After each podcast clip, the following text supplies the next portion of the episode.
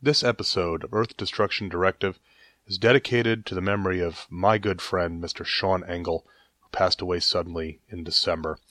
Sean was uh, not only a fellow podcaster here on the Two True Freaks Network, but he was my friend. Uh, we had uh, talked quite a bit over the years um, uh, since uh, we first corresponded back when I was writing in to uh, just one of the guys on the early days of that show, and we became friends. And uh, you know, we talked about a lot of different things over the years, and uh, I really miss uh, miss Sean, and I miss hearing his voice, and I'm glad that uh, he'll live on and always be remembered through the work that he did and the you know the relationship that we had. He was a he was a great guy, and uh, I miss him, and I think about him all the time. Every time I see something or hear something, I said, "Oh, this would be perfect for Sean," and then you know it all comes back. But uh, Sean, I know uh, you're listening and uh, keeping an eye on us from from up there. So God bless you, and uh, God bless your family, and uh, you know uh, I think you'd want us to go on, so that's what we're doing. So uh, on with the show. Thanks, Sean.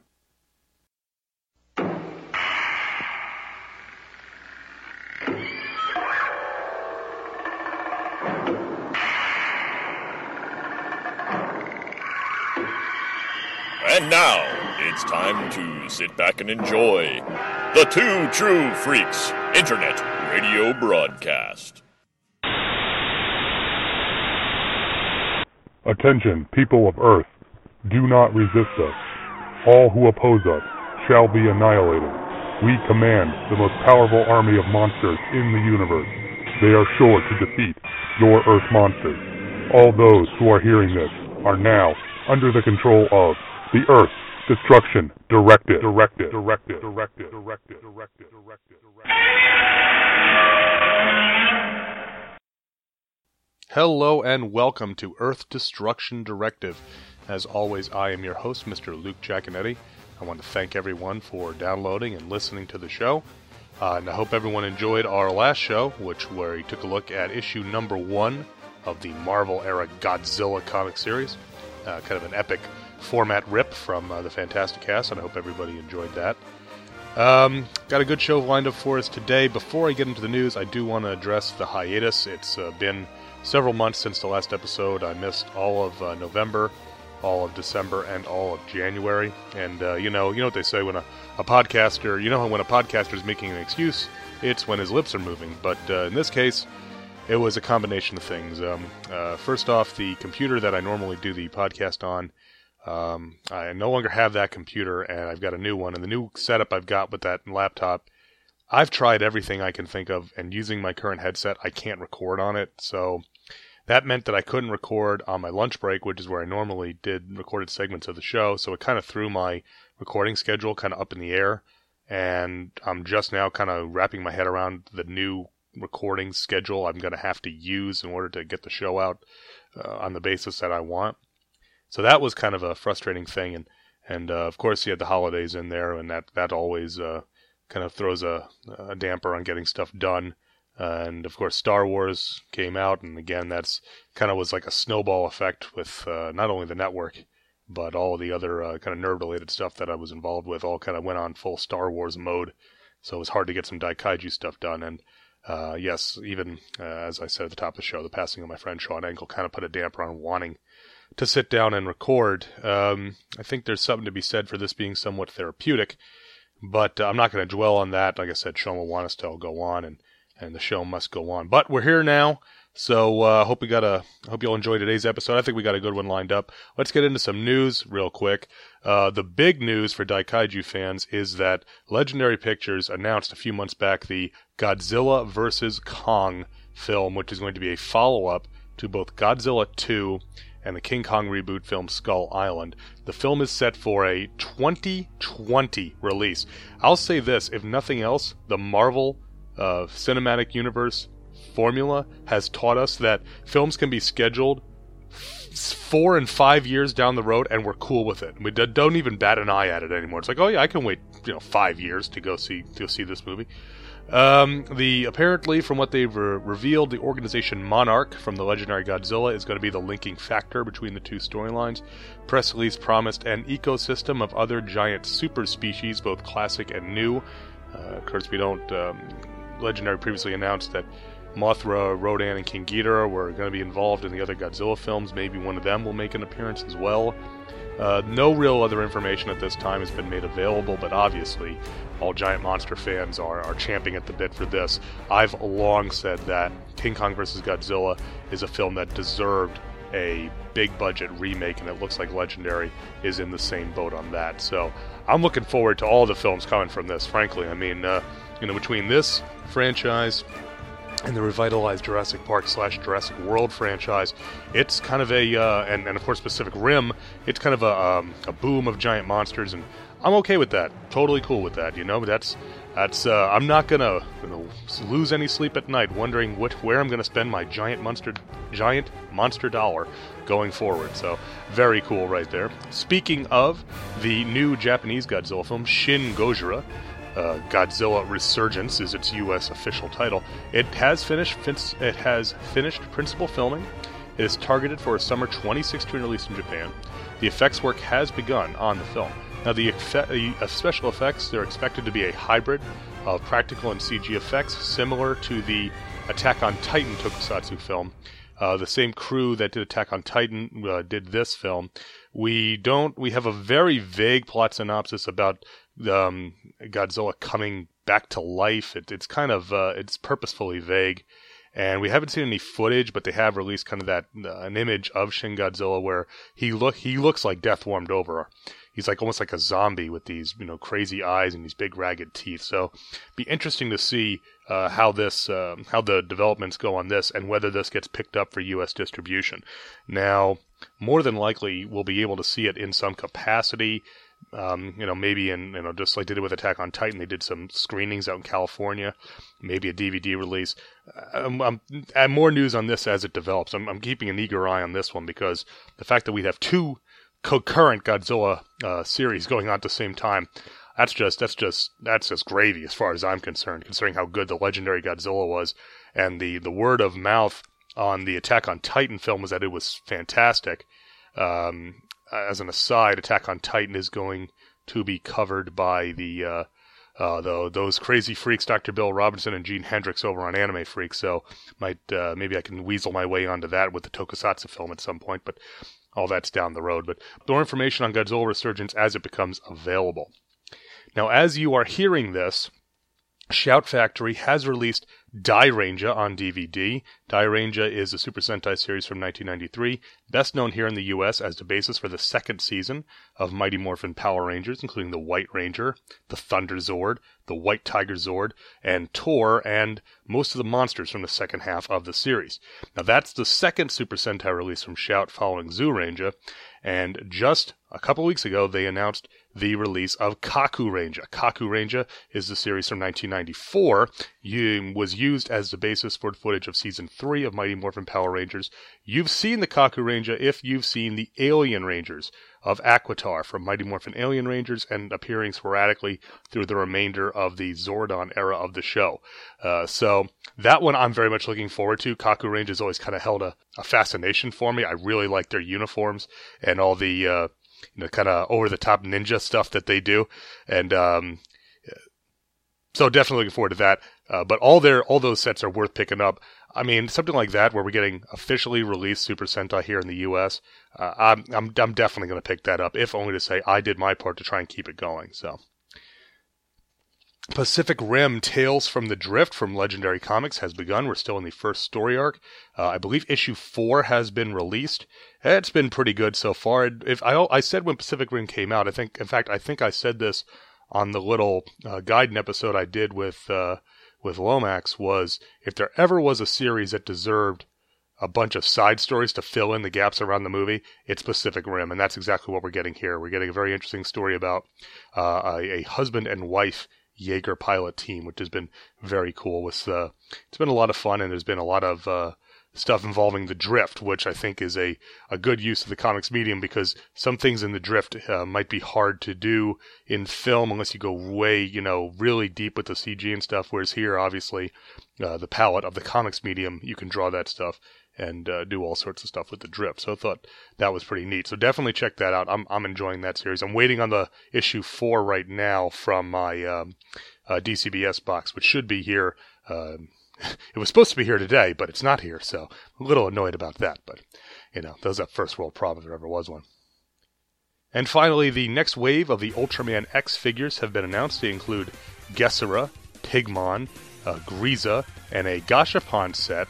And this Gashapon set includes Ultraman Joneus, uh, X firing his Xanadium Ray, Zetton, and Alien Bado. Uh, these are the small vinyl figures, same size as the Spark Dolls and Ultra 500 series from the last few years. Check your usual sources for these, like HLJ, Ami Ami. Um, I usually get them from HLJ. I've, I've ordered from them for years and never had any problems. Uh, hat tip to sci-fi-japan.com for the information on this one. Uh, that's all the news I've got so far. If you've got a, a tip about um, uh, anything Daikaiju related, a movie, a comic, a TV show, um, new DVD release, whatever, send it in. Your email is earthdestructiondirective at yahoo.com, and I'll repeat that in the outro to the show. And one other item of note I do want to say recently, um, Scott Gardner and Chris Honeywell uh, on the Two True Freaks mothership, as you were, posted episode 500, and I just wanted to give the freaks a quick congratulations on making it to episode 500. If you look at the numbers for our network, I think I, I, when I did the count last year, we had something like 1,300 individual episodes available across all the different shows. But 500 episodes of a single show, you know, and that includes all the monthly Mondays, or commentary monthly Mondays, or one-offs uh, that those two guys have put together. Those two freaks, uh, those you know uh, executive level freaks that we have. It's just a really great accomplishment, and I'm glad I could uh, contribute in some small way to that. Uh, my first podcast was actually episode 10 of Star Trek Monthly Monday, where they took a look at Star Trek the Motion Picture. That came about because um, back on the old comic forums, the old Comic Geek Speak comic forums, um, Scott Gardner had said that uh, Star Trek the Motion Picture was his favorite Star Trek, and I agreed with him. And then he reached out to me and said, Hey, we're going to be covering this on our show. Do you want to talk about it? And uh, so it was a first step into a wider world of freakdom. And uh, I do appreciate them giving me the chance. And then, of course, um, Chris Honeywell and I, we started up, along with the Hair Metal Hero, the Vault of Startling Monster Horror Tales of Terror, from a discussion that started on the Two True Freaks board, and the rest, as they say, is history. Earth Destruction Directive would not exist if not uh, for the Get Off Your Ass and Make a Podcast episode, as so many other quality shows owe to uh, owe their existence to. This one is one of them. And I just want to say to the guys, congratulations on reaching 500, and uh, I'll be here for however many more you want to record in the future. So uh, we are going to take a quick break right now, and when we come back, we're going to talk about our movie this time out, which is Varan. So we'll be right back. Okay, doing the new promo. Do not say take the dare. Do not say take the dare. Okay, go. Hello, darling. Nice to see ya. It's me, J. David Weter, the Conway Twitty of podcasting. But please call me Dave. I host a show called Dave's Daredevil Podcast where I talk about Marvel's Man Without Fear and Netflix superstar Daredevil. But I'm here to tell you that things have changed. Don't worry, I've still got more hornhead goodness than you could shake a billy club at and a desperado love for Daredevil. And episodes of the show still come out each and every Sunday. But now Dave's Daredevil podcast is part of the Two True Freaks podcast network. That's right, the show can now be found at twotruefreaks.com, home of Earth's mightiest podcasts. And if you haven't tried the show before, I see the want to in your eyes. So take the time to check out Dave's Daredevil podcast because sometimes you need a podcaster with a slow hand. Dave's Daredevil podcast every Sunday at twotruefreaks.com. Take the dare. I have no self control. In the mood for some real southern cooking? then come on down to Biscuit Basket, where we always put the biscuit in the basket. We should go to Biscuit Basket. That's where they put the biscuit in the basket. I don't know. If you loved us, you'd take us to Biscuit Basket. Biscuit Basket, Biscuit Basket, Biscuit Basket, Biscuit Basket, Biscuit Basket. All right, all right, for the love of God, we'll go to Biscuit Basket! Remember, if you love your family, y'all take them to Biscuit Basket just off State Road 23 on the frontage road.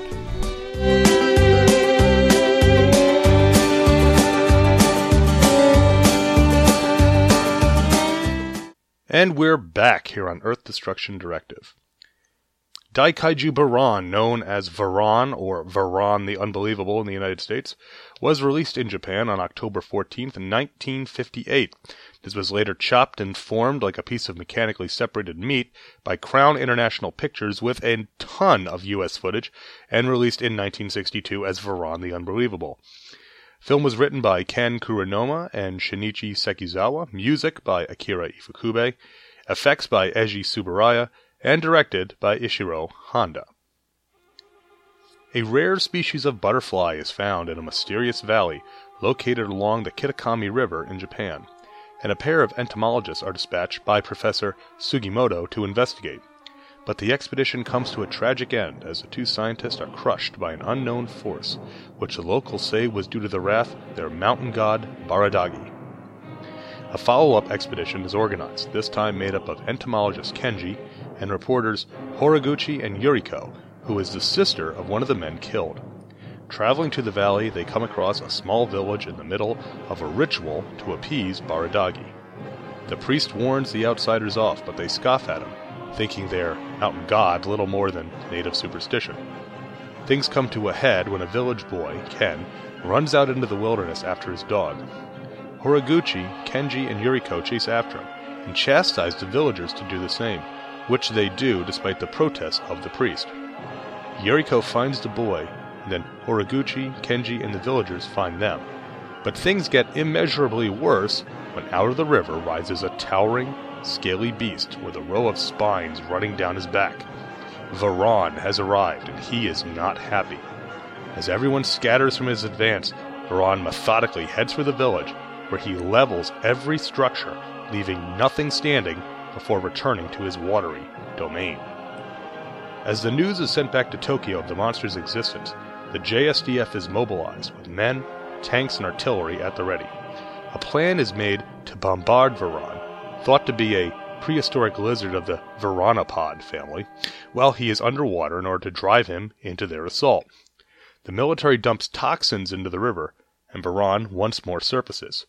The barrage begins, but the weapons have little effect on Varan, and a retreat is ordered. In the retreat, Yuriko ends up trapped under a tree, and while Kenji is able to save her, they end up trapped in a cave with Varan just outside. A plan is quickly put into place to attempt to draw Varan away by launching flares into the sky. The plan works, and Varan follows the lights. As Kenji and Yuriko escape, Varan raises his arms, revealing fleshy membranes running from his forearms to knees like a flying squirrel, and the monster leaps up and glides away toward the sea.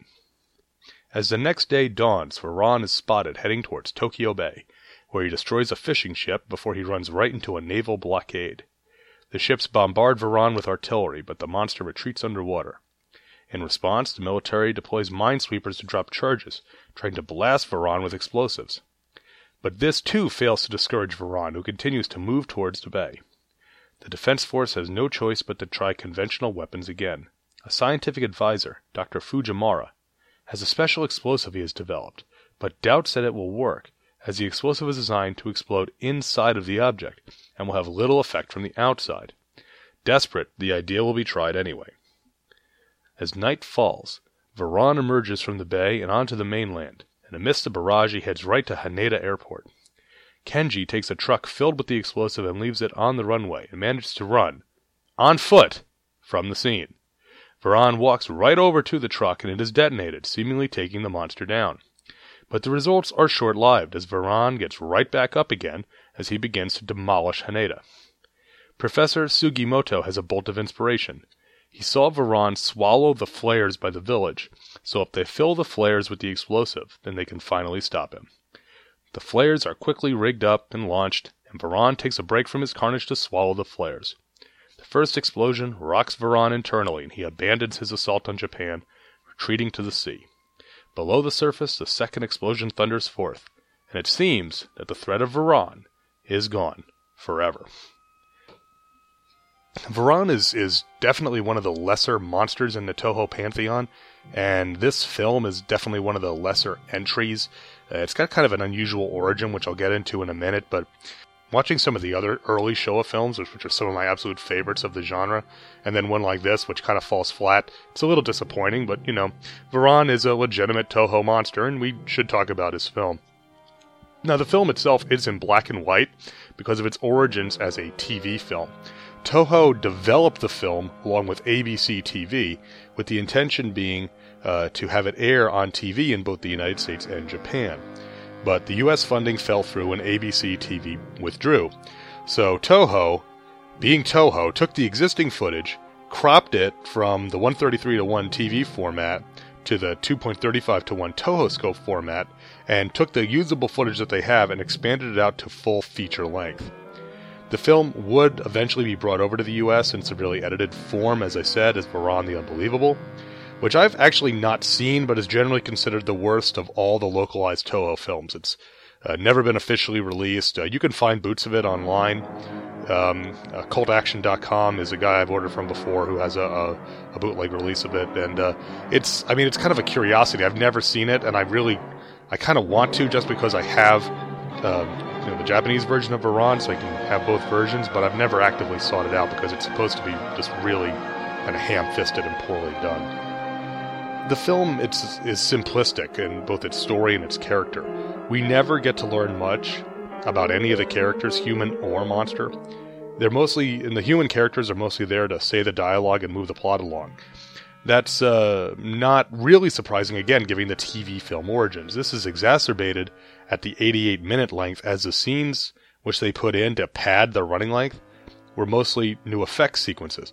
So we, you know, there's an opportunity to expand in the film, and we still don't learn anything about the characters. Now, of course, this does have a this does mean that the film has a very good amount of monster scenes, so it's not necessarily a bad thing. But even even the you know I'm not, I'm not saying that a Daikaiju film should always be a character study and we should get the high drama like we did possibly in like Gojira with Dr. Serizawa. But even looking at a fun film like Ghidorah the Three-Headed Monster, we learn about the characters in that film just because they're given just because they're given little character moments and uh, that that shine through and we learn their personalities that way. We don't really get that with Varan. The characters here are fairly anonymous. Now, like I said, this does mean we get a lot of effect sequences, and uh, that makes it worth watching right there. The musical themes from this film, which are, are uh, like I said, an early Ifukube effort, they would get reused later in films such as Rodan, Destroy All Monsters, and other areas. It's a very nice early soundtrack. I don't know that Varan has ever gotten a soundtrack release. You can find cuts of it online but I've never seen like a perfect collection of Varan. I think it's in one of the perfect collection box sets, but even then, I think don't think it's the full score. But the score is very nice, especially like I said when you when you start to re- hear some of these and say, "Oh, I remember that from Rodan," or "Oh, that's the theme from when they're they're bursting into the uh, the Kilaak base and destroy all monsters," or something like that.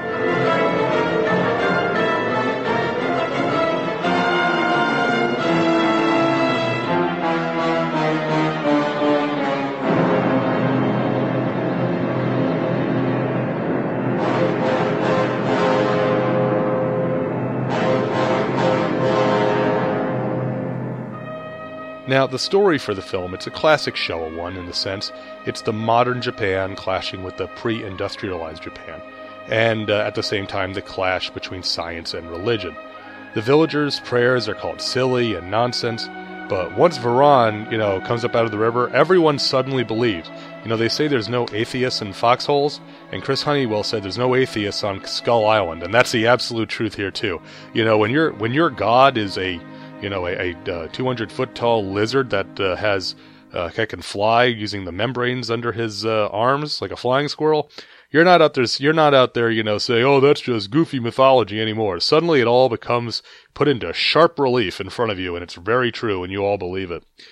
Uh, it's like I said, but that's that's kind of a, a you know, the post-war Japan era, the Showa era, that was a, a common theme, not just in pop culture, but you, that was real life. You know, it was uh, Japan was being uh, pushed into the industrialized world, and a lot of the smaller areas, the fishing villages, these more remote areas, they didn't want to. They they wanted to keep life as they knew it because that was how they knew it.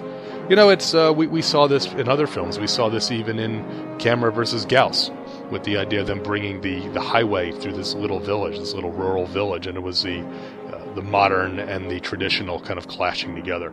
I think you see that theme even nowadays in, in Japanese pop culture. I think a, a, country with the, the rich cultural history that Japan has, that also at the same time has this love of the modern and the now and bleeding edge type of technology and what's the next new hot thing, inevitably they're going to clash, you know. And we see this theme all the time, so it's um, it's not unwelcome here. This was a very early example of it of in, in the Daikaiju um, genre. So it's not ripping anything off. It's just not uh, it's it's not territory that's we haven't seen tread in other films as well. Varan himself, visually, he's sort of a mix of Godzilla and Anguirus. He can walk on either two legs or four, and he's got spikes on his back like Angie, but his face and limbs are more like Godzilla. He also kind of suffers from the same problem that Anguirus had in Godzilla Raids Again, in that the it's not really a shell, but it looks like a shell on his back. It sort of flaps around as he walks. It really destroys the illusion of this being a, a living monster. It's very clearly a suit, much like we saw with uh, with Anguirus. Um, I'm not. I, am guessing that just must just be the construction. That it's like a backpack piece on it, and it's not just one solid piece like Godzilla, where you know the spines are are attached on, but it's their each individual one. It's not like a big backpack thing on them. Uh, Varan would look better. The we saw him for a little more than a cameo in Destroy All Monsters, and he does look better. The suit that they built for that was an improvement, but um, you know it, he looks pretty good. It's, it's, it's only it's only a few times you see the flopping around. He, he generally looks like a monster, but he's got that kind of classic um, Earth monster air quotes up to the mic design, a tooth and claw monster. He's old school, you know. He's gonna get in close and mix it up. If you remember, from uh, way back, way back in the time of hallowed antiquity, in a very early episode of Earth Destruction Directive, I talked about Godzilla Monster of Monsters for the NES. Varan is the third boss monster. Uh, he shows up on the second stage, and that's all. He, he comes in right close to you, and he just attacks with his claws. So it's same type of thing. He, he's a he's a melee monster. He doesn't have any ranged weapons, so he fits in well with the other Earth monsters like Anguirus and Rodan and Titanosaurus and you know stuff like that. Makes sense. Uh, he's got a lot of uh, character in his face. His face is very visually interesting. He's got kind of like a dog, like a pug-nosed dog look almost. Um, it, like I said, it's, it's just you don't you don't he, he doesn't come across as as much a character like the Ro- like Rodan in Rodan, both the Rodans, they have a character to them. You know, they have a personality, even though obviously they don't speak or they're not intelligent per se. Varan is just so he just doesn't reach that level.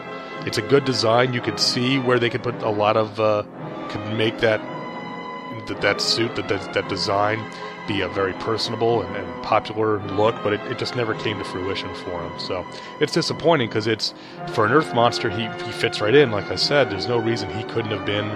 Um, in fact, he was in the original script for the film that eventually became Godzilla vs. Gigan. He was there was three Earth monsters. It was Godzilla and uh, Anguirus and Varan. And then Varan was also one of the monsters that was supposed to be in the original version of the film that became Godzilla, Mothra, King Ghidorah, All Giant Monsters Attack. So it was supposed to be, I want to say, Anguirus, Varan, and Baragon as the, the guardian beasts in that. So he's, you know, always a bridesmaid, I guess, in the case of Varan, never the bride. Now, when Varan flies, the flight effects are only in the one scene. And honestly, they came off pretty well, I thought. He glides very smoothly and very quickly. Um, you know, it's not herky jerky. He's not wobbling back and forth. There are some fans who really dislike this. I don't think it's any more ridiculous than any other number of Daikaiju powers in the series. Um, but you know, for what it's worth, the entire sequence was cut from the Crown US version because they thought it was too silly. It's really only that one scene. He, he, after they sound the retreat, when they attack him, and he, he comes on them, he kind of raises. They, they think that he's they've got him kind of cornered. He raises his arms up and fly, fly, flies away. So I like it. It's it's a unique thing. It kind of mixes him up and makes him uh, more unique versus you know Anguirus and Baragon and the like. So now once Varan emerges from the river, the film essentially becomes a string of effect sequences. Now these are generally pretty nice. Uh, the flapping of the shell notwithstanding, like I said. After a while, they get a little repetitive because there are no human scenes to break them up. Even, um, you know, films that are known for having a lot of monster stuff in them, another good example, like I said, Ghidorah the three-headed monster. Uh, they have human scenes in between them to break it up, so it's not just monster scene, monster scene, monster scene, monster scene. It gets a little monotonous. It's it's fun to watch, and they're well made, but there's not a lot of memorable bits because it's just and they launch another attack and they drop more bombs and they drop more depth charges.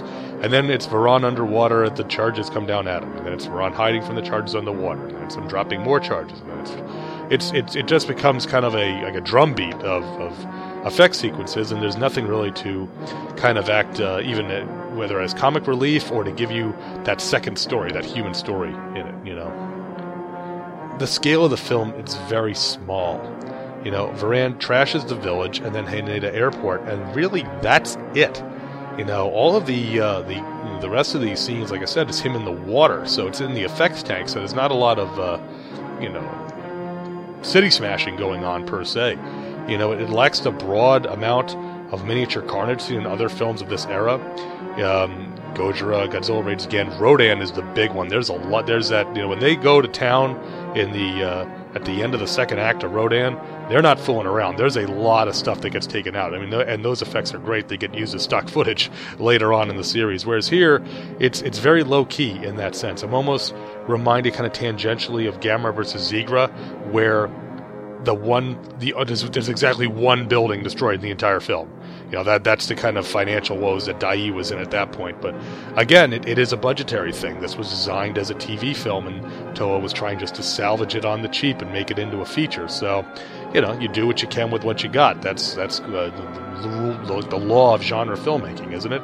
It's just odd because even even throwing in the non-monster movies like the Mysterians, the scale of those films was much bigger than this. This feels like a, a small story.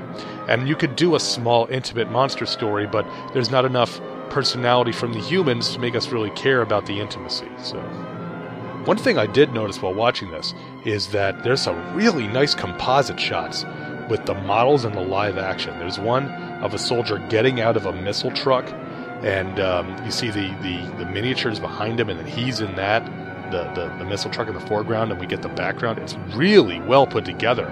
Even on the DVD, it looks really sharp. A lot of times, these composite shots on the DVD, because uh, it brings everything into such clarity that you can really see the difference in quality of each plate of film that's used in the composite. But they really, they really look very nice here.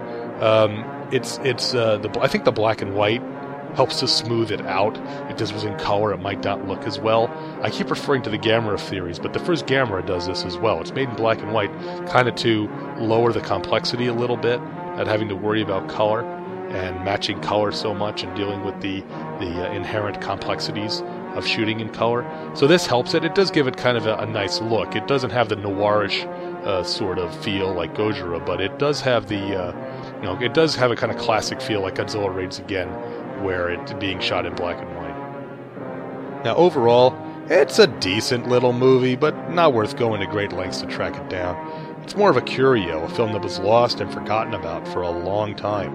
Varan is a pretty good monster, but there's a reason why he's not one of the upper crust of the Toho uh, monsters. Just not. It's fun, but not memorable. You know, I mean, I, have watched it, and I'm, I'm really racking my brain to think of memorable scenes that aren't, you know, Varan flying or Varan hiding in the water from the depth charges or attacking the airport. I mean, those are really it that stand out. Um, now, uh, if you can find the DVD at a good price, pick it up, but don't go nuts for it. The Tokyo Shock, which was the uh, like Japanese science fiction imprint from Media Blasters, their DVD is excellent, but it can get pricey as it, it is at a print similar to the Mysterians. Uh, the U.S. version is available as a print on demand service from Synergy Archive series. I've never heard of that. I just kind of came across it while I was uh, doing my research. I found it on Amazon. I don't know if that's legit or not, to be completely honest with you. Um, I would, if you can find it, get the Tokyo Shock DVD. That's the one I have. Uh, it's got a lot of great special features on it. It's got a whole. Uh, it actually has a reconstruction of what the television version would have looked like, which is pretty neat. It's got um, know, the, the, interviews and trailers and all that. It's also got a um, it's a sequence from like a Japanese TV show where a guy was like a reality show where the guy was learning to be a Daikaiju effects guy, and they build Varan. and they show like how they constructed the suit.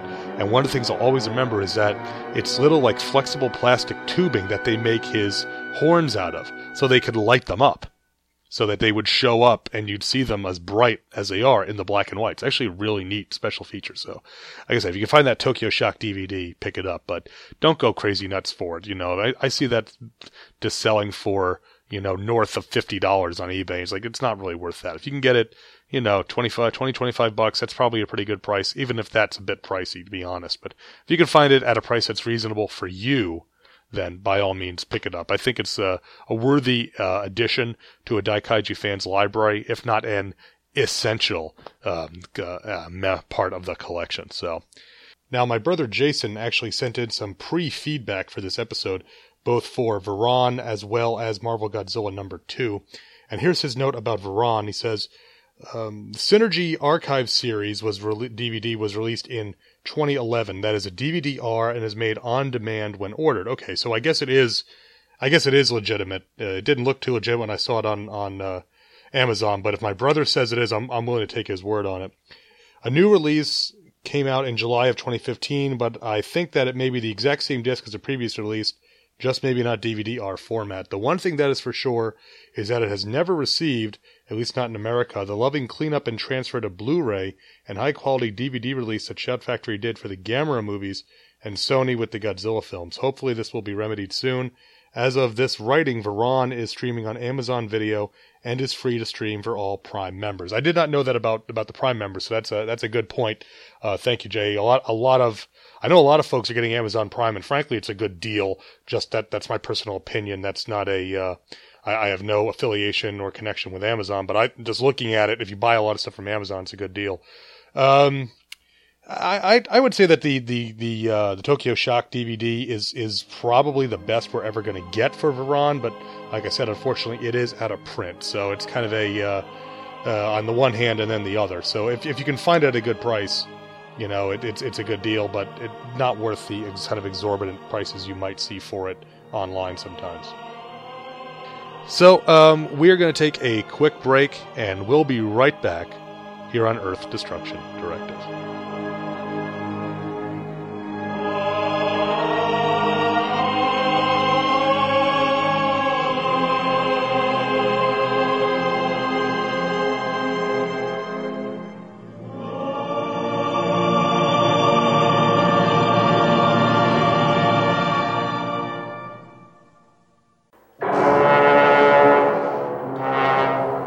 Eons passed. A monstrous hybrid of land and marine reptiles was sealed into a state of suspended animation, slumbering through the fall of dinosaurs and the rise of man. But, awakened by an undersea nuclear test, the creature returned to life, now breathing the fires of radiation. Stan Lee presents Godzilla, King of the Monsters.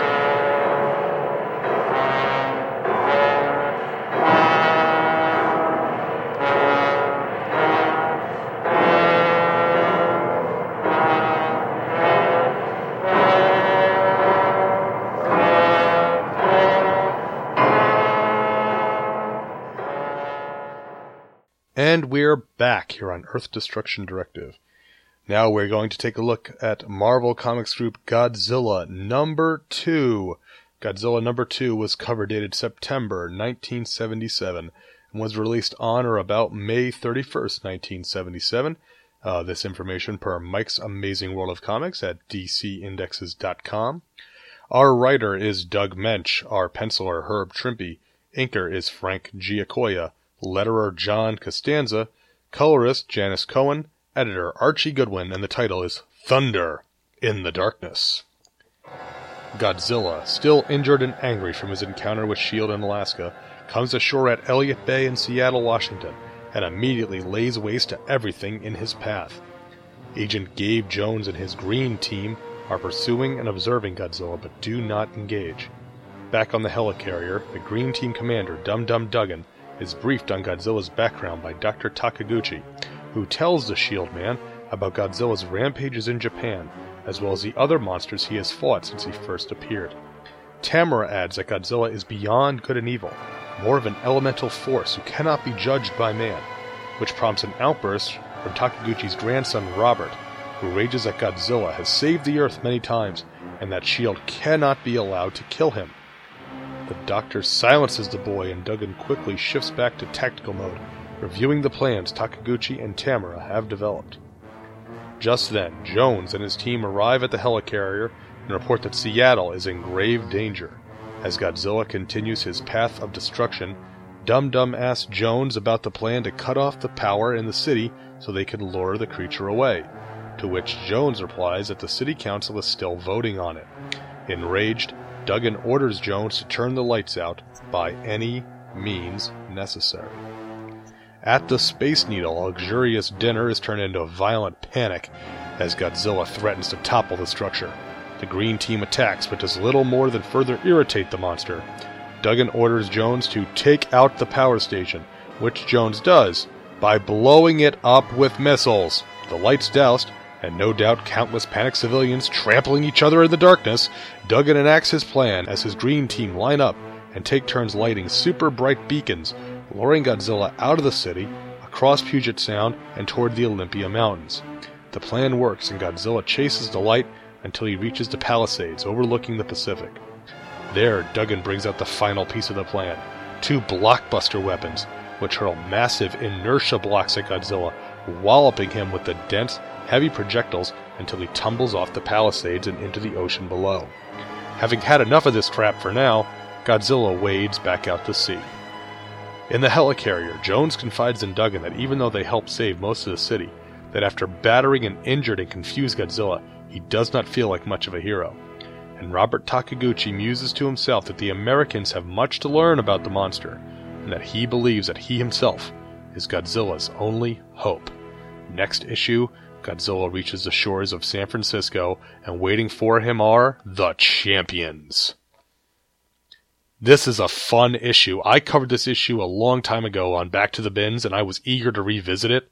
This was actually the first issue of the series that I ever owned, and it is a oh, it's a fun, fun story. So let's get right into it. First up is our cover as uh, we see Godzilla uh, toppling and taking a big bite out of the Space Needle at night, with the spotlights shining this harsh yellow light on him as everybody runs away in panic. The heart, the yellow spotlights they bring a nice contrast to what's an overall darkly colored cover. I mean, it's at night. There's a lot of reds and purples and uh, you know a lot of warm dark colors. So the, the the harsh yellows, which eliminate all light behind them, they look almost like laser beams, but they're clearly spotlights. Uh, really bring a nice contrast. The humans at the bottom used for scale, we saw those on many Shogun Warrior covers uh, that Trimpe uh, did, showing the scale of everything. And G still has the really empty doll's eyes, which I really like. He really looks like a monster on this cover. So uh, I think Trimpe does a good job on the cover. It's a very nice piece. Page one, uh, it's kind of a coming at ya perspective as we are looking up at the big G as he is stepping down on um, uh, on the the dock at Seattle, and you see everybody running kind of towards the foreground as uh, we're looking up, up, up at Godzilla. His foot is gigantic because it's right in the foreground, but he's more in the background. Very nice perspective looking up at our monster. Turning over now to page two, panels two through four. Um, no quarter given in this. There's very immediate in the destruction as Godzilla lays waste to the harbor.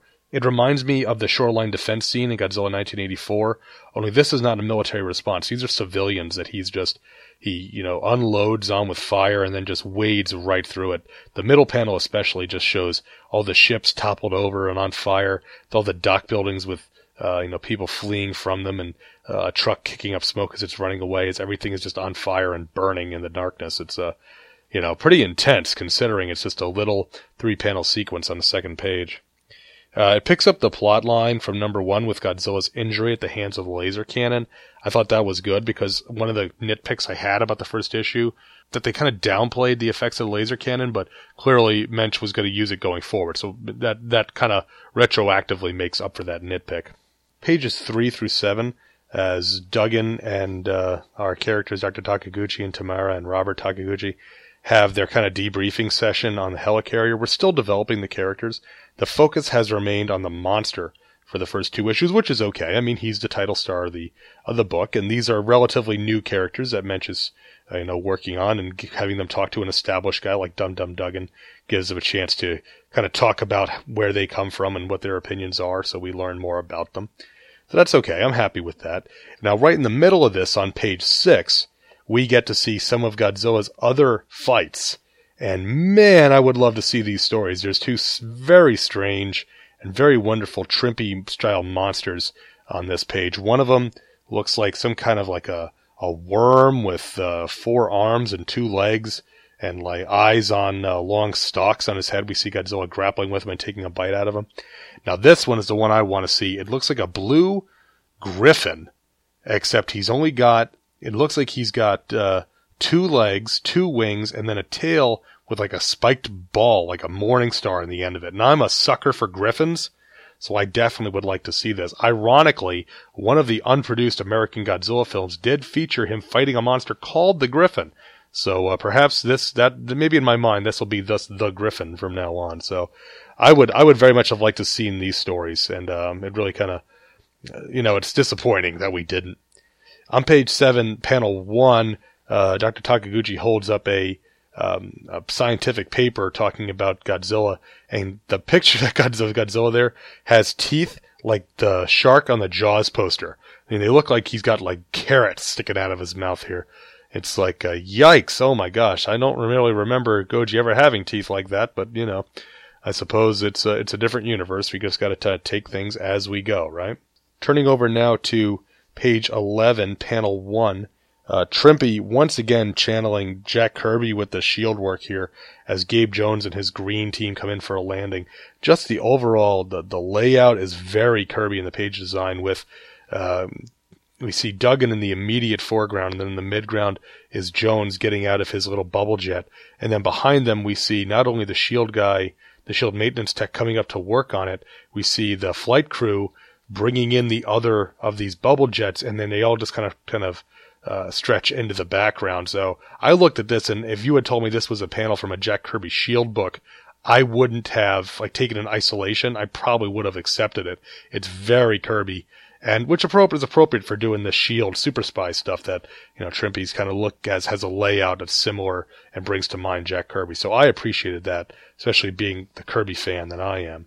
Over on page 14, uh, panel two, as the uh, the helicopters are observing Godzilla and uh, just kind of keeping an eye on him. He turns around and just unloads with a torrent of atomic breath on one chopper that gets too close. And uh, it's the immediacy again, like we saw in the dock. You can tell that Godzilla is pissed off because he he just he just looks angry. He's got said these black eyes with these red um, you know, red irises in the middle of him, and then he just wheels around and unloads on this helicopter. This is not, um, I mean, normally you don't want to mess with, uh, you know, a 400 foot tall fire breathing lizard, but this one especially, he does not look happy. And I, you know, uh, I mean, I don't feel bad for the guys that, that had to fly there, buzzed their chopper so close to him, and ended up getting blasted. So, further on down that page on panel five, uh, Dugan is, he's, he's looking right at us, the reader, and he's got his left hand crossed in front of him, and with his right hand, he's grabbing his left wrist. It looks like he's setting up a rocket punch attack, or maybe one of Maxima's attacks from uh, King of Fighters 2000. Uh, it's it's it's just a silly thing. It doesn't really. I doubt he's having a rocket punch. But then again, what we've learned about Dugan lately, maybe he is have a rocket punch built in there. Maybe that'll come up in Howling Commando as a shield. I'd be I'd be on board with that. Now, page fifteen, they um, the the Godzilla is in Seattle, okay? He's landed, he's making his way through it. Why have they waited until now to evacuate the city? I I could say something about the city planners of Seattle and and their, you know, the city council's really poor decisions, but Moench kind of beats me to it with this whole thing about them debating whether or not to turn off the power after it's been shown that, you know, a blackout is an important thing so they can use the bright lights on Godzilla. But I mean, people are sitting down eating dinner I mean, the, the, I mean, you see the shot of the space tunnel. There's smoke rising in the distance from Godzilla's carnage, and the maître d' comes and says the authorities have requested to evacuate the restaurant. And it's like, why have we, why have we waited this long to do it? It's like, have these people ever seen a Godzilla movie? No, apparently not. Now, the next page, page 16, this is just a great page as Godzilla goes to attack the Space Needle and then gets attacked by the little uh, rocket sled by Dum Dum Dugan. It's uh, it's got a wonderful sense of action and panic. You know, the first panel we see Godzilla just looking right in, and all the uh, patrons fleeing. One guy's glasses are falling off. One woman's just throwing her hands up in shock. And uh, then the next panel is just people overturning tables, silverware flying everywhere. We see a torrent of fire bursting in through the window, so that's always, uh, you know, that that'll that'll make you move. You'll forget about your hat check if you do that. Uh, just just a really nice page. Now, unfortunately, the color copy I have is a little muddy in the printing. So, like the last panel with Godzilla kind of uh, roaring and trying to grab at Dugan in the rocket sled. It looks kind of, kind of, the coloring's not great. It's a little off. The pink from the background kind of runs into Godzilla. His teeth run into the red maw. It's not really well done. But in the essential, oh, in black and white, this page looks fantastic. So I have no doubt that, uh, that, that Trimpe did a good job with Giacoia and Tuska uh, as the inkers and that, uh, uh, Jan Cohen did the best that they could, and it was the printing that just didn't uh, didn't uh, you know live up to the expectations. Because in the black and white, it is a great page. This is probably my favorite page in the whole book, just from an art standpoint. Now, page seventeen, Dugan tells Gabe Jones to take out the you know take out the power station, take it out, and so Jones blows it up I mean, blowing up a power plant is not a decision without repercussions. Couldn't have Jones have gone in and demanded they do a safe shutdown? Or, you know, they could have taken out a, a substation or, or something like that. Blowing up a power plant, I mean, you're talking years and years and thousands and thousands and thousands of man hours going into, never mind the capital, the hundreds of millions of dollars going in to producing this plant, and he blows it up now, understandably, this emergency situation, and emergencies, sometimes you do what you gotta do, but, you know, that the, I, unfortunately, I don't think this ever gets revisited. You know, it's like, uh, because later on in the epi- in the issue, the lights magically come back on. This plant will take years to rebuild. Is Shield on the dime for that now? For destroying part of Seattle's power grid? Or the state of Washington, most likely, not just Seattle? What if Washington was selling some of this power to California or Oregon? You know, are, are they going to be footing the bill? Is Tony Stark going to have to build a new coal fire plant out here because Gabe Jones blew it up instead of shutting it down? I mean, I know this is a silly nitpick in a comic book about a giant monster trying to eat the space needle, but this, this bugged the heck out of me when I saw it. It it, you know, it's, it's gotta be just me, but seriously, blowing up a power plant and then the lights come back on, that's not how that works. Turning over now to page 22 panel four as uh, the they they start the plan of turning now that Gabe Jones has blown up the power plant of using the lights on the rocket sleds to lure Godzilla out.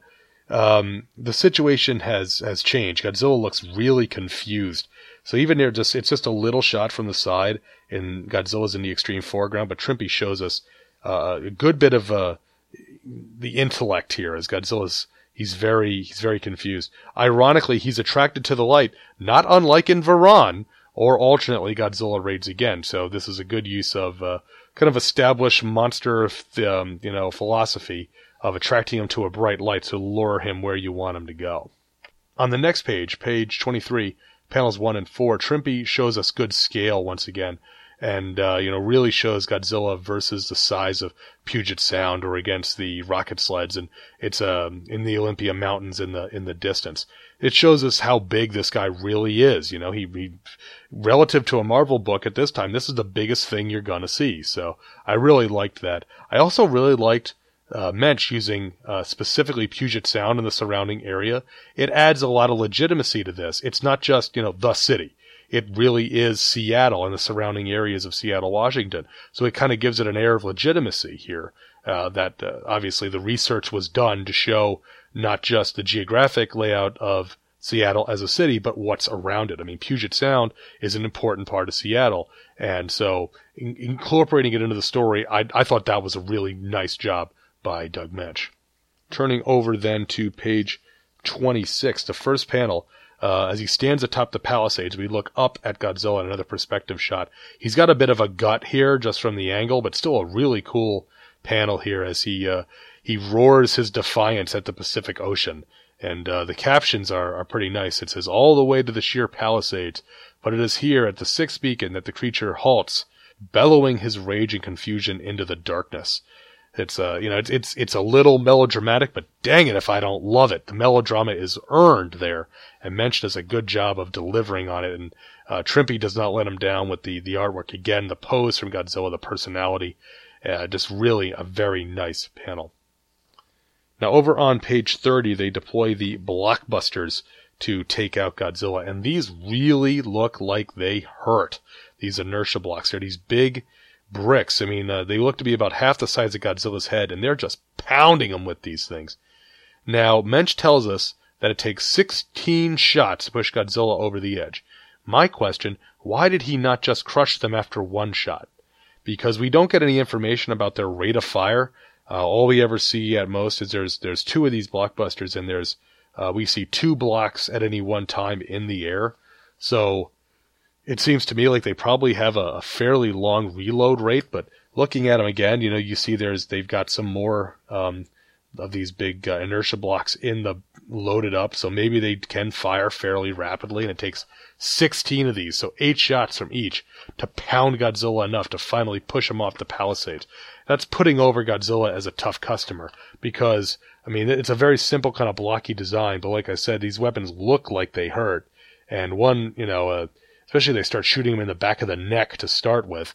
So I think this is a good job by uh, Moench coming up with a creative weapon and a neat way for them to push him, uh, push Godzilla around, but also taking the time to put over Godzilla's strength and endurance as it takes, it's not just a single shot kill. He is pounded on by these things before they make an impact on him.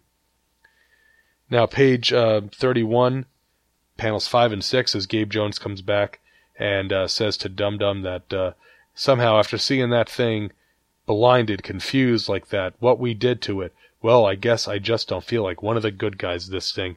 Kind of a classic Marvel ending there. The the hero that he wins, but at what cost victory? Or has he really done the right thing? So, uh, if you're gonna do Marvel Godzilla, do Marvel Godzilla. And I think this ending is a very good example of doing that. As I said, this was the first issue of the series I had read. It was enough to sell me on the series. It's fun and action packed. Godzilla clearly is the star of the book here. Everyone else merely a guest star. I don't care if they're human or uh, you know machine.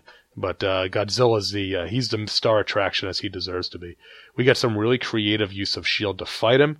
Uh, we get to draw on the continuity of the history to lure him away from the city, and it's got a novel setting with Seattle, which Moench makes a lot out of. I had a blast reading this. I'm eager to read the next one. It's hard. I try to read them as I'm just as I'm doing show prep, but it's really hard, especially when I've got the essential out, not to just okay, I can just read one, you know, because I'll then then I'll be so ahead when I'm trying to get around to doing the actual uh, notes for the show that I don't know of, of a you know it's it's going to be an odd odd choice. So I, I did Shogun Warriors that way, and it seemed to work out. So I plan to do Godzilla that way as well. But yeah, really really fun. Let, let's uh let's flip through the book and see if we got any good ads. We get the, the hodgepodge ad here. Uh, join the Youth Opportunity Sales Club to earn super prizes. Um, we get the uh, Joe Weider bodybuilder kit. I think that's a picture of Dr. Bill Robinson there using that. Uh, oh no, I'm I'm sorry. That's uh, uh France France Franco Columbu, Mr. Universe winner, and um, not Dr. Bill. That'd be a that'd be a good Photoshop. I'll have to think about that. Uh, the new Spidey utility belt, because be just like Spidey and wear a utility belt. Although these beach towels are pretty cool. There's the Captain America beach towel has the cover to uh, uh, Captain America 183 by Jack Kirby with the Mad Bomb, and I love the Mad Bomb. Uh, uh we got the uh, Daisy BB uh, gun, um, the sport a boy grows up with. I've it was funny. I never had a BB gun, but when I was in high school, I had a friend that did, so I have fired them and uh, was pretty fun. And uh, that uh, you know, uh, we got the uh, half-page house ad for the Human Fly. He's here, America's real-life superhero. always say the Human Fly. Come on, I stayed up all last night dyeing my underwear. And uh, we get the subscription page with uh, Captain America and Spider Man and Howard the Duck. We get a full page house ad for Star Lord is back because you demanded it. Another Marvel black and white masterwork coming your way in Marvel Preview number 11. And I want to say the fellas over on Back to the Bins covered this during their Guardians of the Galaxy tie-in. I want to say they did Marvel Premiere number 11. I, I might be wrong on that, but I want to say they did that. So, uh, cool Star Lord ad there. Uh, let's see, more hodgepodge, movie projector. These are things we've seen before. Marvel bullpen bulletins. Um, they talk about this one is actually pretty neat because they talk about the uh, that they're doing the uh, the the, uh, the adaptation, the comic adaptation of the Island of Doctor Moreau, and then they say that uh, soon to follow will be our version of The Deep, the film of Jaws author Peter Benchley, a novel of sharks, deep sea treasure, and a giant eel. And then they talk about Close Encounters of the Third Kind and 2001 uh, A Space Odyssey. And uh, they, they tease uh, Ian Fleming, which I'm assuming is, uh, I'm not sure which one they're talking about here because they didn't do one until For Your Eyes Only, which was um, uh, a couple of years, well, it was after this, wasn't it? Well, now let me think. This is 77, yeah, because uh, 77, 79 yeah, 81 is uh, for your eyes only. So I'm not sure what they're talking about there. But the deep was uh, the reason why this item jumped out at me was not the James Bond stuff. It was more the deep because I actually have that. I picked up that uh, Marvel uh, movie special of the deep a few uh, months back for a buck at um, at Mr. K's at the used bookstore nearby. It's actually really good. I I don't think I've ever seen the deep. And then I found out there was like a super long version of it. I was like, oh, I gotta get that. I love super long TV versions of movies. So, uh, I, I, definitely, uh, that, that just caught my eye because it's right in the middle of the page. You see the deep standing out. So that was fun. Uh, let's see. Anything, uh, and that's about it. The, the back cover, however, the back cover is an angry thunderbolt of terror explodes out of the ocean's depths. Orca, the killer whale, destroys sharks, ships, and men. He rules the ocean. He terrifies the earth. He is without mercy and without equal. Orca, the most powerful, the most fantastic animal in all the world. Dino De Laurentiis presents Orca, starring Richard Harris and Charlotte Rampling, opening in July at a theater near you. Ah, Orca the killer whale. Now, uh, what I would really like is uh, for Scott Gardner to come online right now and start talking about Logan's Run because back in the day, the Freaks did an awesome Logan's Run episode, and I hijacked the thread to talk about Orca on the old bulletin board, and I, I think Scott has never quite forgiven me for that. So uh, I, I didn't mean anything by it. I've just never seen Logan's Run, and I have seen Orca. So uh, it's all I took by it. Now, Orca, I mean, to quote my friend Adam, this whale should be commanding armies. I'm just going to leave it at that. Um, you know, knocking down houses, following people, uh, you know, uh, to the Arctic Circle and all this stuff. Because uh, if you, if anyone who's watched Orca knows, orcas have bigger brains than humans. So I'll leave it at that. All right, now I did mention earlier that my brother Jason sent in some pre-feedback uh, for this episode, and here's what he had to say about this issue. He says, I know you don't read ahead, so I will limit this to just a couple of items that we already know by issue number two. Number one, not having read anything else with Dum Dum Dugan, Every time he gets excited or yells, his cigar flies out of his mouth. That seems pretty dangerous, as this could burn himself or others. Again, good point. We always want to think safety first. You know, uh, safety culture is very important. The company I work at, that's like our big motto. Um, and and that's a shoot, by the way. I'm willing to bet my brother has never read another comic with Dum Dum Dugan in it because of just what I know of his comic reading tastes. Um, you know, Dum Dum Dugan didn't appear in any EC horror comics, for example, and uh, you know, nor in Dark Horse Predator and uh, Terminator comics. So that's probably why I didn't uh, didn't get that. But that's a good point. It does. It, they do show that a lot. His cigar is always like kind of like hanging off him. Uh, you know, Ben Grimm used to get the same thing back when he was allowed to smoke in the pages of Fantastic Four and Marvel Two-in-One. And number two, did you notice that Godzilla, especially in issue two, is drawn to look like a sumo wrestler? Look at his overall body shape, the muscular legs and arms, his stance and large stomach that is fat but not ripped. If you were to change out Godzilla's head for a sumo wrestler, it would not look out of place. That's what I have for now. Talk to you later. Keep them stomping. Um, Jay, first off, thank you very much for the pre-feedback. And yeah, absolutely, absolutely. I, I, I, you're, I mean, as soon as I read when you said that, I took a look at some of the, uh, some of the pages, and yeah, I can really see that. He's definitely got a sumo sort of look, which makes sense. I mean, when you think of a real life Japanese giant, it's a sumo wrestler, right? Um, so uh, I can definitely see that. Maybe Trimpe was was uh, doing that on purpose. Maybe it was a little uh, you know subconscious thing for him. But it does. Uh, I mean, Godzilla's depiction is definitely not a classic Godzilla in you know the way of like uh, um, Art Adams. You know uh, when he did uh, the Godzilla color special and stuff like that at his Dark Horse work. But to me, it's more like if Godzilla was, you know, a Marvel Atlas era monster. He definitely he's recognizable as Godzilla, but he's also his own thing. Um, here on Two True Freaks, we might say this is kind of the way that, say, a lot of the characters in Marvel Star Wars were portrayed, where they weren't necessarily, you know, really super, um, you know, uh, like like uh, photo reference to their actors, but they were clearly the characters. I think it's kind of the same thing with Godzilla um, which is kind of odd because the Shoguns I thought were very strongly referenced to their toys, the way that they were drawn, whereas Godzilla seems a little more freeform. But not not a bad depiction. Um, uh, Trimpe's depiction of Godzilla is really growing on me. Like I said, Jay, thank you very much for the feedback. All right, so that uh, about wraps up coverage of Godzilla number two. We're going to take a quick break here, and uh, we'll come back to do the uh, listener feedback and to close out the show right here on Earth Destruction Directive.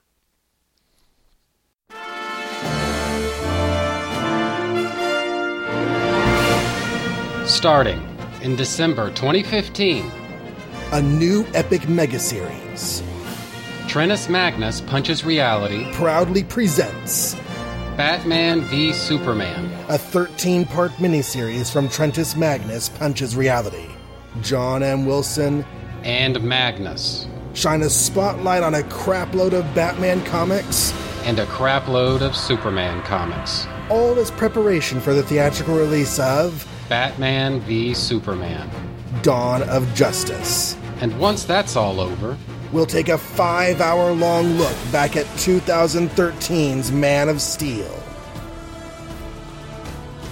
Finally, we will come together again to discuss our thoughts on the Batman v Superman film. So join Magnus and John as they recount the adventures of Batman and Superman in comics.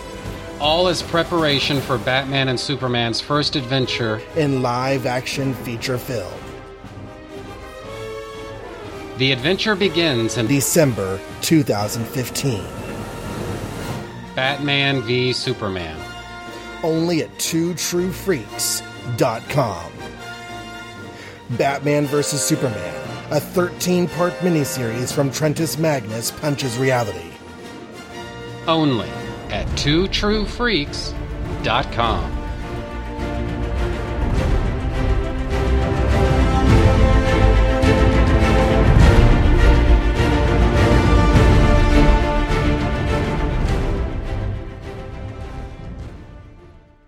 And we are back here on Earth Destruction Directive. And now it's time for listener feedback as I hold in my hands your listener feedback. If you would like to get in touch with the show, you can reach me by emailing me at earthdestructiondirective.com or you can send me a message on Facebook at uh, first name Earth Destruction, last name Directive, or you can reach out to me on Twitter at the handle at Jacone. That's L J A C O N E. And all this information is also in the outro to the show, so let's get right into it. Now, up first, I have to make an apology. This bit of feedback came in through Facebook from my friend Jack Dower, and I had this and I had it ready to go, and I completely lost it and didn't realize that I didn't actually say this on the show. So, Jack, I'm really sorry for forgetting about this piece of feedback that you sent me, but I'm going to read it now. And this is, is your feedback uh, that you sent to me through Facebook. You say, Commander Giaconetti, I think that King Kong vs. Godzilla is the greatest monster fight of all time. There are great monster fights throughout the Godzilla series. Also, the many clashes between the Universal monsters are fun. This one, though, is just amazing. Right from the beginning of it, who thinks of getting a monster drunk and then flying them to the top of a mount on helium balloons, dropping them at his adversaries? What a way to start a bar fight! Godzilla's claymation karate kick had me cheering as a kid, and I still smile every time I see it. Kong shoving a tree in Godzilla's mouth just to have it fire breathed away. How do you not love that? King Kong hurling Godzilla by his tail is one of my favorite scenes in movie history. Right up there with Penguin sticking Batman the eye with his nose during the final fight in the Batman 66 movie. This is my favorite Godzilla design. I could go on forever, so I will stop now. Uh, th- this this warms the cockles of my cold dead black heart, Jack. I loved reading this. Your your enthusiasm for it because I share a lot of these enthusiasms. King Kong versus Godzilla was not one that I watched a lot as a kid because, as I said on the show, my dad was. You know, my dad's a, a big Kong guy. The way I am with Godzilla, that's the way my dad is with King Kong. So this, you know, the, the Japanese Kongs were kind of looked down a bit. It wasn't until I got older that I really started appreciating them. But everything you say here is absolutely true. I mean, this it's so much fun. It's so crazy. It's so bananas. It's so much th- uh, what Daikaiju is about. It's just about giant monsters. It doesn't have to be anything more than that. And to get the two greatest giant monsters of all time, King Kong, the eighth wonder of the world, and Godzilla, king of the monsters, and they're actually fighting it out in color. I mean, that's that's just amazing, and I'll always go back to that now. It's become one of my all-time favorites because of that, and I definitely share your enthusiasm. And I also have to commend you at your fantastic ability to work the penguin into any conversation that you're having, and uh, and I'm not even being facetious. I absolutely applaud that because you know your your devotion to the character is is amazing. You you should do a penguin podcast. There have been enough penguin stories over the years in the various Batman comics, and if you do that penguin podcast, have me on as a guest because I like the penguin too. So I would definitely talk about that. But I'll get into the rest of Jack's feedback. He says, "Here's my question." Do you see a Don Knotts influence on the character of Tako Don was one of the major contract players for Universal at the time. Am I just imagining things here? Thanks for the great show. Keep them stomping. Jack Dower. P.S. I love your pro wrestling analogy. Could you see Godzilla coming off the ropes to leg drop on King Kong? to answer your second question first, I would more see it the other way around. I mean, Kong's the face, right? So he's got to do the big leg drop like Hulk Hogan, like, you know, the Hulkamaniac Hulk Hogan, like in the 80s, you know, um, and not, not 90s NWO, uh, Hogan. So uh, I could see it the other way around. Godzilla, I could see him doing like the, um, you know, like the, the big show will bounce off and do the big shoulder block or, um, what was his name? Uh, uh, the alpha male used to do the pounce, uh, he, back in TNA. I could see him doing that, just, you know, just leveling the hell out of somebody with a big shoulder. And ironically, Kiryu does that in one of the Millennium Mechagodzilla films. He throws like a jet powered shoulder block on Godzilla, but that's uh, that's a story for another day. Getting back to your earlier question about Don Knotts' influence on Tako, I'm not. I don't know if it's a, maybe a direct influence, but they certainly. He does seem kind of like a Japanese Don Knotts, doesn't he? He's got kind of that same mannerisms. He's always nervous. He's always, you know, vacillating between being terrified and, and supreme confidence. So I, I could definitely see the Don Knotts influence, even if it was um, not direct, but maybe a subconscious sort of thing. Again, uh, I, uh, you know, it's a good example is when he's you know relaxing and he's like oh and he puts his hand down and blows up the uh you know like, like he's gonna blow up the the, the TNT I mean that's a that's a total Don Knotts thing. So I, I can understand where you're coming from with that. I hadn't made that connection.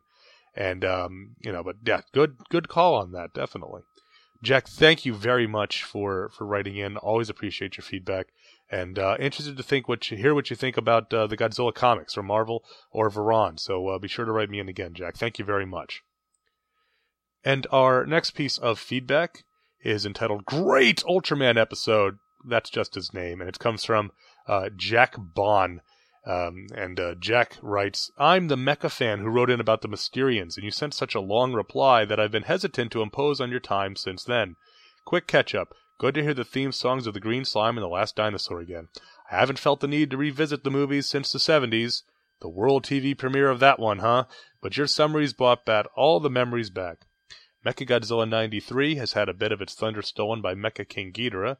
As you said, that was obviously designed to sell toys, and I want one, but it's still cool in its own right. Jack, let me jump in there and say, don't worry about writing emails because that's kind of how I got a name for myself in the podcast game was I was the guy that wrote long emails and wrote a lot of emails. Uh, so don't don't feel bad about that, and especially the stuff you get, which is always from a different perspective. Like I said, because um, it, this this was the first correspondence I'd had with a listener from someone who was a mecha guy as opposed to a kaiju guy. So uh, I definitely uh, appreciated that, and the long response you got was because it kind of stirred a lot of thoughts up in my head. So don't don't ever hesitate to write in. Uh, getting back to your email now to your most recent podcast and the interesting news. Not so much the '90s comic, but Shout Factory TV streaming Ultra Q and Ultra Seven. I'll have to make some time to explore both sides of the Ultraman series. Interesting point you make about Ultraman helping you balance monsters and mecha in your mind. Like Professor Allen, I'm a bit older than you, which, paradoxically, makes me younger when I first encountered Ultraman, afternoons on a local Ohio station in the 70s. It was my end to tokusatsu and kaiju, only if we use those terms for the Japanese branch of the art, since it joined the syndication reruns of our own popular 60s sci fi shows.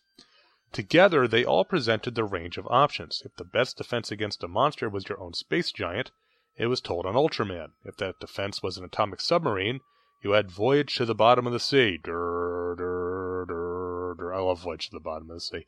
If you were lost in space, you might have to face off a Cyclops with only your laser gun and rocket pack. Or, of course, the monster might be a hoax by an actual man in a suit, and it could be handled by a bunch of meddling kids. I hadn't thought about it that way, but in the melding of science fiction, mecha, and kaiju, kaiju probably hangs lightest in my balance. Before my brother gave me the box set of Ultraman, the only two episodes I could have summarized to any great detail would have been The Terrifying Cosmic Rays, because what kid wouldn't remember that, and Passport to Infinity, with its sci fi concept supplanting the monster action. Uh, that it's that, that's a good point because again I again, I never saw these in the same context that you're talking about. So it brings an interesting perspective because when you're a kid, you don't care that something's Japanese and you don't necessarily register that it's Japanese, that it's any different, except maybe that the lips don't quite match up, than the other shows that you're watching in the same block. I never thought of you know, Godzilla or Rodan or um, Ghidorah the Three Headed Monster or Monster Zero as Japanese films until my mom kind of made the old joke is like, well, how tall can those monsters be? It's Japanese guys in the suit. So I think you make a really good point that they all kind of come from the same sort of zeitgeist, that 60s, uh, uh, you know, milieu of the of the culture and what science fiction was at that point. I like you mentioning Voyage to the Bottom of the Sea. Voyage to the Bottom of the Sea, in for all intents and purposes, is kind of like the dry run for Star Trek, except it's got a bit more overtly military um, aspect to it than Star Trek does. But even that started out militaristic. And I've often made the comparison between Ultraman and Doctor Who. You know, go listen to the show Shag and I did for that. So I think that's a great perspective, and that's really a good point. That all these these shows all kind of fed into each other, and they all kind of um, you know for the viewer they all kind of informed us in in different ways. You know, and and like you said, it's the same general theme and how you riff on it. What's the best way to deal with it depending on the story engine of the show that you're watching. So I, I thought that was a really good point. And man, I would have loved to have been able to see that uh, an afternoon block of you know Ultraman, Voyage to the Bottom of the Sea, Lost in Space, and Scooby Doo. I mean, who wouldn't like that? And if whoever they are, I'd like to meet them and educate them because that's just that's just some great fun right there. Jack continues as a sidelight. If you're covering the ruffian from outer space soon, you might mention the great schoolyard debate of how, or whether, they got the claws and radar dishes from the Lost in Space, Lost in Space robot to build their monster. Ah, the past. No rewinding, no screen caps for side by side comparisons, just trying to fix one image in your mind and waiting for another to show up. Oh man, I remember those. You know, I remember when it was amazing that you could you could pause something on the VCR and have it be clear enough that you could look at it. That was mind blowing to me as a young man. But back to Jack's email. Shogun Warriors brings up more melding as this issue ties him to the Marvel Universe even beyond the Fantastic Four. Gigantoron is a military issue, so the giant fighting robot is not a unique mystical object of God Warriors, quote, superheroes. I wish I was pleased the Kree were shown to have a spaceship slash mecha destructoid in their arsenal in Silver Surfer number 7 from January 1988, even though I'm sure Steve Englehart and Marshall Rogers weren't thinking of the Shoguns, but riffing on another transformable toy that had its own Marvel comic. You could fill in the blank there, uh, listener. The Charter Federation shows up later, one of those snake-like aliens. Well, see for yourself. And he's got a link here. Well, he's got he's got a link here to a, a Marvel book where one of them, one of the Charter of Federation aliens, shows up. It says there was a handbook of the Marvel universe that ran pages of profiles on alien races. I'm sure they searched hard for the ones that were not indistinguishable from Earth humans, and I seem to remember the artists for the series including some of the more interesting ones in the book. The oval headed aliens are included as members of the Charter in the unintentional limited series Star Masters, where we see, again, they should have screened those allowed membership. if you ever get invited on the Quantum Cast, ask to discuss Star Masters 1 through 3. Jack, I think you need to go on the Quantum Cast and discuss Star Masters 1 through 3. Send Gene an email. He's a, uh, a very personable, approachable fellow. That, that is neat, though, that they did bring back the, uh, the aliens and they weren't just a one off. That, that was always one of the strengths, I think, of the Marvel Universe. And, and I've talked about this at length on, on other things is that you know, even even right from the beginning, everybody was in kind of the same sandbox, and everybody could play with anybody. And it was a concept that was introduced in one book. There was no reason that another writer couldn't pick it up and use it in their book against a different hero which at the time obviously DC wasn't doing. Now what's what's kind of funny about that is that literally earlier today I was having a conversation where I kind of was working through some thoughts I've been having about how it seems that Marvel has become more siloed and every book is sort of its own thing, doing its own story without worrying about anybody else. Whereas Marvel used to be the poster child for interconnectivity, they've kind of gone the other route where every book is kind of its own little domain. But um, that that's a uh, that is a discussion for another time, probably on a on a different show. Um, and uh, I did not know that the Kree had a spaceship mecha named Destructoid. And yes, by 1988, they probably were going more for a Transformers vibe, but you know, they they still could have been talking about Voltron or something like that too. So maybe, sorta, kinda the Shoguns. And really, when you look at the connective tissue behind the uh, the super robot toys, it was in fact the super robots were the first transform. Raideen specifically was the first transforming robot toy, and so without Raideen, you don't get Diaclone. And without Diaclone, you don't eventually get the Transformers. So there's that, that the, the threads may be subtle, but they always run through there. And Jack continues, more Gaiden. The important thing is your interest in what you talk about. So whenever you turn to the battle in outer space is fine. I don't know if you've seen Sayonara Jupiter, but I didn't find it that bad. It reminded me of an Arthur C. Clarke novel, not just in the Jupiter stellarification project, but also in its digressing from the main story to explore sidelights of its universe. Or maybe I'm just putting a good face on the tendency of some of these kinds of movies to go off in all directions at once. War in Space is okay, except for the gaping hole where the background of the aliens should be, but the bandwagon jumping space flick we got immediately post Star Wars was Message from Space. I remember its pace is a bit slow, but it features some spaceships that are on the list of transformable mecha represented by live action models. Is there such a list? Rates above the X Wing and the Return of the Jedi shuttle, though still well below Garuda and Mechagodzilla, too. I promise more from Mothra vs. Godzilla, signed Jack. Um, yeah, the, the, what he's referring to here is that we had been talking back and forth in, in email about whether um, Toho's space operas would be covered because they're not Daikaiju. And I said, well, I, I do want to cover them because they are part of the Toho uh, filmography. They would just probably be Gaiden shows and not regular shows. And uh, I have not seen Sayonara Jupiter, but I want to see that because I did not know that that existed. I found out about Sayonara Jupiter quite by accident because I was looking through a list on TohoKingdom.com, and Toho Kingdom lists all the films that Toho released genre films, comedies, period pieces, everything. And in 1984, they had Godzilla 1984 and then Sayonara Jupiter. Or I think they called it Bye Bye Jupiter, is it's uh, how it's supposed to be translated from Japanese uh, or whatever. But I think they have it as Bye Bye Jupiter. It's like, what the heck is that? So I click on it and I'm reading about it. I was like, I've never heard of this. And I, I I, and sounded real. Like I said, it sounded like a Japanese version of an Arthur C. Clarke book. So I looked into it, and the Discotek, I think, has put out a, the DVD of it, which is supposed to be really nice, and the effects are supposed to be phenomenal in uh, Sayonara Jupiter. But the story is supposed to meander about and just kind of go from point to point. It's one of those, you know, big cosmic space movies. That's what they do. So I, that's definitely on my want list. I want to pick up Sayonara Jupiter. I'm, and uh, you know, definitely cover it along with you know Battle in Outer Space and, and War in Space and, and, and those types of films. So I definitely do want to cover those. And and I, I said I, I, appreciate your enthusiasm for Mecha because it's um, too often the word Mecha, and when I say Mecha, I'm saying M E K A Mecca, like the Japanese word Mecca, not M E C H A, the Americanization of that. Um, we we forget about the ships and the drill tanks and the flying submarines and the uh, yeah, you know the turbojets and all those sorts of things, and we only think about the giant robots.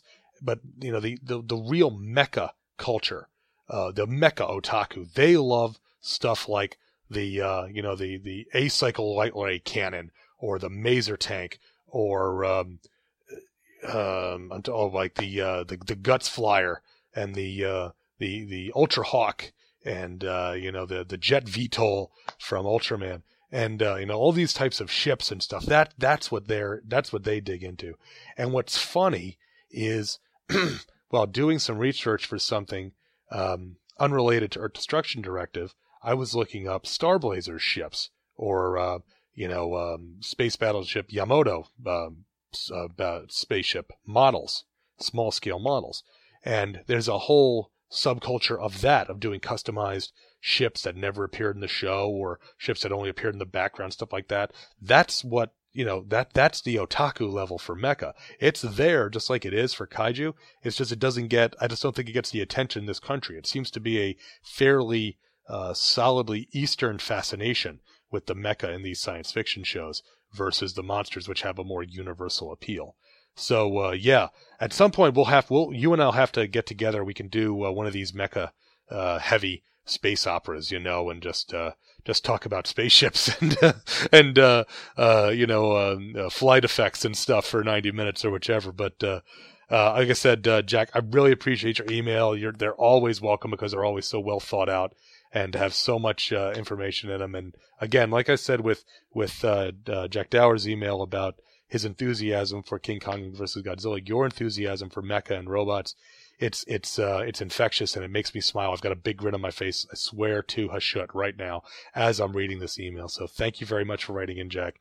As I said, if you guys would like to write in, please write in at earthdestructiondirective at yahoo.com. I'd love to hear your thoughts on Varan or Marvel Godzilla or anything we've covered or something we haven't covered. If you want to talk about your favorite giant monsters, your favorite, uh, you know, spaceships, robots, mecha of any kind, just, just send me an email. We'll talk about it, uh, both offline and on the show. And uh, uh, I'd love to hear from you guys. And I appreciate every single listener out there, whether you write in or not. I just want to say that I, I always try to make a point that, you know, I'm doing this because it's a show I want to do and that other people like it is a little fascinating and it fills me with pride that you guys enjoy this little silly show that I put together. So thank you very much, everybody. And uh, like I said, I look forward to hearing from you guys if you want to write in. If not, I still appreciate you nonetheless.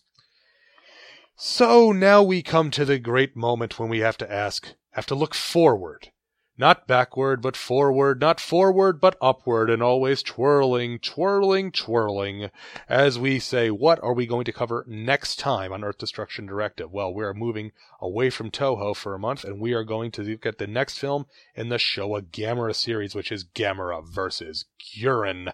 This one is crazy go nuts. You Misty fans are probably real familiar with this one. It's a classic from that series.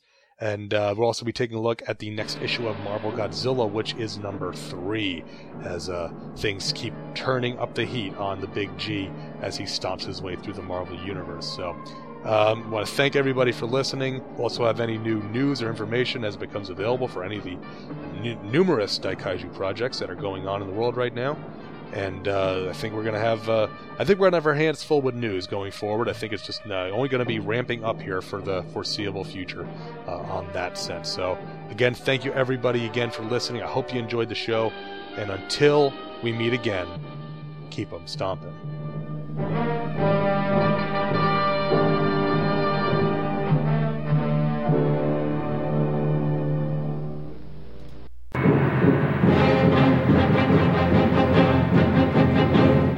This has been Earth Destruction Directive, a Daikaiju podcast, produced and created by me, Luke Giaconetti, as part of the Two True Freaks Internet Radio Network, available at twotruefreaks.com. This is a fan work celebrating the history and culture of Japanese giant monsters.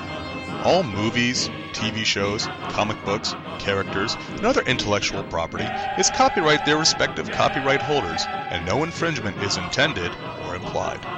If you'd like to send an email to the show, you can email me at earthdestructiondirective at yahoo.com. I respond to all emails, and if you send in some comments, I'll read them on the show. All episodes of Earth Destruction Directive can be found at twotruefreaks.com. You can also find the show on iTunes. Just search for Earth Destruction Directive. You can even leave an iTunes review if you want. You can get in touch with the show on Facebook. Just search for Earth Destruction as the first name and Directive as the last name. You can also get in touch with me on Twitter with the handle Ljacone. That's L J A C O N E. And if you want to buy something discussed on the show, head on over to twotruefreaks.com and click on the Amazon.com link on the front page. Any items you buy during your session on Amazon.com will help keep the lights on, and it won't cost you anything extra. Thanks for listening, and be sure to come back next time for more city stomping fun on Earth Destruction Directive.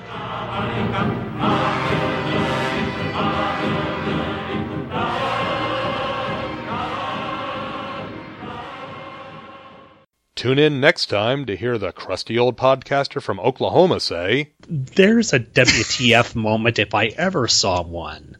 Well, it's big and terrible. More frightening than I ever thought possible.